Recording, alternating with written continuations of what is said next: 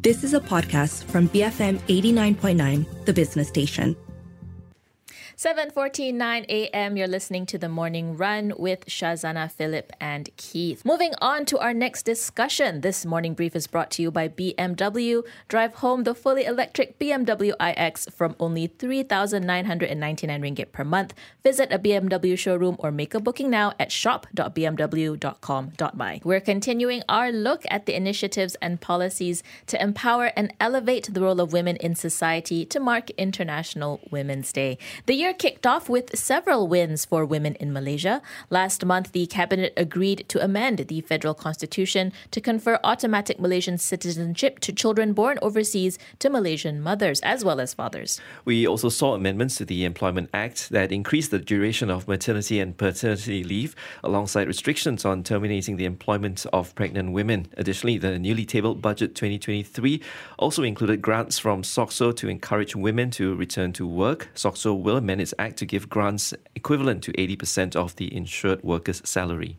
Even as we celebrate progress achieved, what more can be done to ensure the inclusion of women's empowerment strategies over the longer term? For some answers, we speak to Louise Tan, head of campaigns at the Women's Aid Organization. Louise, good morning and thanks very much for joining us today. Now, in light of the 100 days milestone, what's your assessment of the present government's commitment to uphold and strengthen women's rights and empowerment? Hmm, it's a promising start. Um, the amend the, the promise to amendment the constitution is one such achievement. The appointment of women to lead key ministries, such as the Ministry of Education and the Ministry of Healthcare, is a good move. Mm. Some of the ministries have never been held by a woman before, so we hope that this administration will continue to appoint women to key positions of leadership. And indeed, some of the measures in the recently tabled budget 2023 are also quite promising for the status and welfare of women. Louise, which initiatives under the retabled budget 2023 had been the most impactful for the protection and empowerment of uh, women? What, what stood out for you?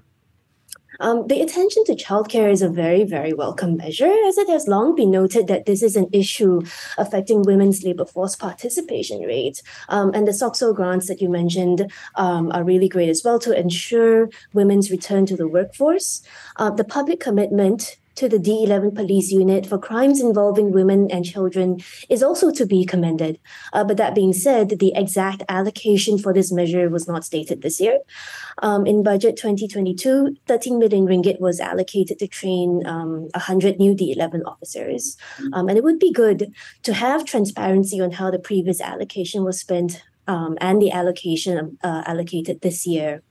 Uh, overall, we feel that the government did consider gender in their creation of the budget, but there is room for improvement. Uh, when we do gender responsive budgeting, that means gender is a consideration at all stages of the policy making process, not just at the very end. And uh, in order to facilitate this, all government ministries should conduct a gender analysis of their programs and policies and collect gender disaggregated data in order to determine how each of the key groups women, men, boys, and girls will be impacted by various policies and then what needs to be done to make policy outcomes more equitable. Were there any other missed opportunities that you would have liked seen in the budget? Um, we know that budget 2022 had a focus uh, on mental health care. Unfortunately, that, that does not seem to be reflected in the budget 2023. Uh, we would like to know how the previous allocations were also spent, uh, which NGOs received it, and so on and so forth. And Louise, domestic violence escalated dramatically in Malaysia throughout the pandemic lockdowns. You know, has this experience resulted in better policies or even strengthened mechanisms to address the issue? Mm. Uh, one policy, one positive policy change that we did see was the strong statement of commitment by the PDRM D11 unit that they would investigate all police reports on domestic violence incidents. Uh, and this was very effective in ensuring that frontline officers take domestic violence cases seriously. Um, at Women's Aid Organization, we have observed fewer incidences of survivors being dismissed or turned away uh, at the front line. So, However, mm. sorry, no, go, go ahead. ahead. Sorry. Yeah. Uh, however, more can still be done to improve access to justice for survivors. So, currently, one issue WAO is concerned about is the access to hospital emergency rooms, where the one stop crisis centers, the OSCCs, are located. Um, which are necessary for the processing of gender based violence cases. And the news about overcrowded hospital emergency rooms is worrying. We know that one hospital temporarily closed their green zone last month.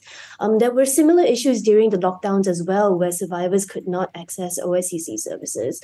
Um, and there should be a clear policy on how cases involving GBV survivors will be handled in these circumstances. Mm. And last year, we saw the passing of the anti stalking and anti sexual harassment bills. What's the progress of implementation and awareness raising on these issues? Do you think that they're being um, applied at a quick enough rate? Yeah, there, there are processes to go through still. So there have been stakeholder consultations to discuss guidelines for implementing the Anti-Sexual Harassment Act, uh, which is excellent progress. The ministry has plans to roll out the guidelines very soon, so we look forward to seeing them. Uh, the anti-stalking measures, however, have to be retabled for debate. Uh, the amendments to the Penal Code and the Criminal Procedure Code to criminalize stalking were passed in the Dewan Rakyat in October 2022 However, because Parliament was dissolved to make way for the 15th general elections, the bill was not passed in the Dewan Negara. The bill is anticipated to be reintroduced for debate in the Dewan Rakyat this year. Mm. So we, we do encourage members of the public to write to their uh, member to the elected representatives to encourage them to vote in favor of the amendments and to follow WAO on our social media for more updates. Louise, can I just ask? Uh, there was a survey done by the Associated Chinese Chambers of Commerce uh, in response to the new policy that grants women longer paid maternity leave, and that uh, I mean the survey basically shows that a lot of employers now favor hiring men over women. What's WAO's uh, response to this? How are you approaching this? Mm, we've made a note of it. Um, uh, and, and it's not to say that uh, we should not have 98 days of maternity leave because 98 days is the international standard. Uh, but we would encourage the government to consider temporary supportive measures for SMEs to implement amendments to the Employment Act. Mm. And Louise, we made so much progress, right, when I hear you in the past few months and years. But where do we stack, right, compared to our peers in the region? And where are the big gaps that we need to address in the next six to 12 months? Um, I think that a good thing to introduce would be um, the introduction of a Gender Equality Act. So Malaysia has acceded to the Convention on the Elimination of Discrimination Against Women, or CEDAW, but at this moment in time, CEDAW does not have the force of law in this country. So among other things, the Gender Equality Act would define gender equality and make uh, mandate a review of existing laws to remove gender discrimination. Uh, there's no news from the government about this, but we remain hopeful. Um, in terms of other things, uh, we know that various ASEAN countries have made um, great strides in the realm of gender responsive budgeting. So, again, that's where we consider gender at every stage of the policy making process. Um, and we're hoping to. Um, to, to keep pace with our peers mm. in the ASEAN region in, in that regard. But just want to build on what Keith was asking you just now in your response, right? That actually the challenge is that corporates are also not necessarily stepping up to the plate. That there are even certain recruitment policies and even the way we think about it has some bias against uh, women. You know, how do businesses and SMEs and corporates kind of step up to the plate?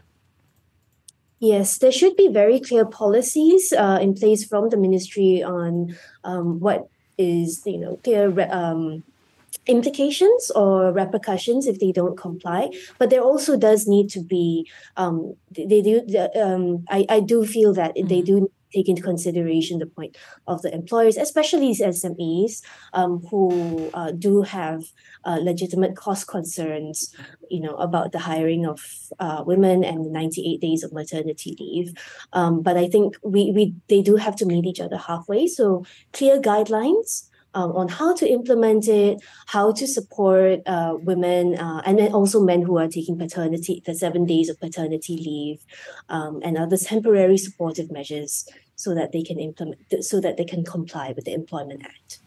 Louise, thank you very much for speaking with us. That was Louise Tan, Head of Campaigns at the Women's Aid Organization, talking about um, some of the initiatives in Budget 2023, as well as the long-standing issues that affect um, how women are treated in the workplace and uh, ways in which we can mitigate this or and improve the situation. Yeah, so I'm looking forward to that Gender Equality Act that uh, she talked about, and also those bills. I think the anti-sexual harassment bill, right, that has to be tabled in the Dewan Negara. So I think those are the legislative frameworks that really need to get done. But I do think more work has to be done on our side, on the corporate side, on the business side. Mm. We are not, I think, making as much progress perhaps as what maybe the government legislative agenda is, which is quite different from what we see in other parts of the yeah. Framework. It just goes to show that every win, there's still a way to go beyond that. Uh, we can't we can't be complacent and say, yeah. "Oh, we've done enough." No, it's never enough. We have to continue um, striving to improve uh, the gender equality uh, guidelines and rules in uh, the country. Uh, in any case, it's 7.59 in the morning. This morning brief segment was made possible by BMW. Drive home the fully electric BMW iX from only 3,999 ringgit per month. Visit a BMW showroom or make a booking now at shop.bmw.com.my. We're heading into the 8 a.m.'s news bulletin and then after that on the breakfast grill, Wong Shou Ning speaks to Datuk Sri Azalina Othman, Minister in the Prime Minister's Department for Law and Institutional Reform. Stay tuned for that, BFM 89.9. You have been listening to a podcast from BFM 89.9, the business station. For more stories of the same kind, download the BFM app.